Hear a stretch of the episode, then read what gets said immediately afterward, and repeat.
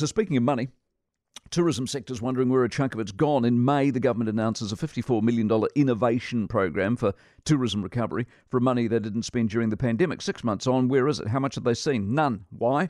Because the eligibility criteria is yet to be written up. So no one can apply and even access it. Tourism Export Council Chief Executive Lynda Keene is back with us. Lynda, morning. Good morning, Mike. Are they as useless as they appear? I think they're working really hard. They're trying hard, At but what? as with, as with many things, the plans are there, but with many things, it's just six months too late. And businesses needed this additional support that was announced in May. In May, and Hmm. even in November, businesses are still hugely struggling. Just because the border is open does not mean that businesses are out of the woods. They need to generate cash flow. They can recruit staff, and they really need some support now. I take it you're asking questions as to what's going on? Yes, yes, we are, and we've also asked the fact that um, 44 million of the 54 million is from loans that were not picked up or drawn down from Ah.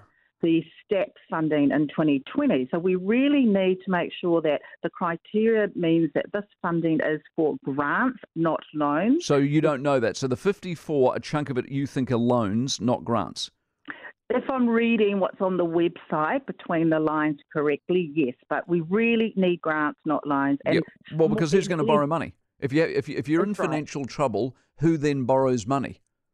That's right. No one wants to incur any more debt. And the other two things are that the criteria we'd really like to be eligible for SMEs. And also uh, on the website, it says it's a co investment model. So one assumes the um, business invests $1 and the government invests $1. Right. Again, get rid of the co investment model. It needs to be a grant to support these businesses out of recovery. Do you have any idea when any of this is ever going to see the light of day?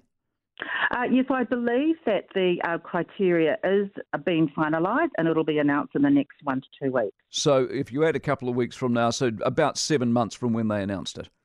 Yes, that sounds right. Give me some good news for God's sake. Is it summer bookings? Are we are we back? Are we getting back? Are we feeling good, or what, what's happening? Yeah, we're, we're definitely on the way back. I think we're going to pitch about 55 to 60% of pre COVID visitor arrivals. But there's enormous stress in the industry. We've got business owners and managers working 70 to 90 hours a week because they don't have enough staff. Pay rates have gone up, that's placing more pressure.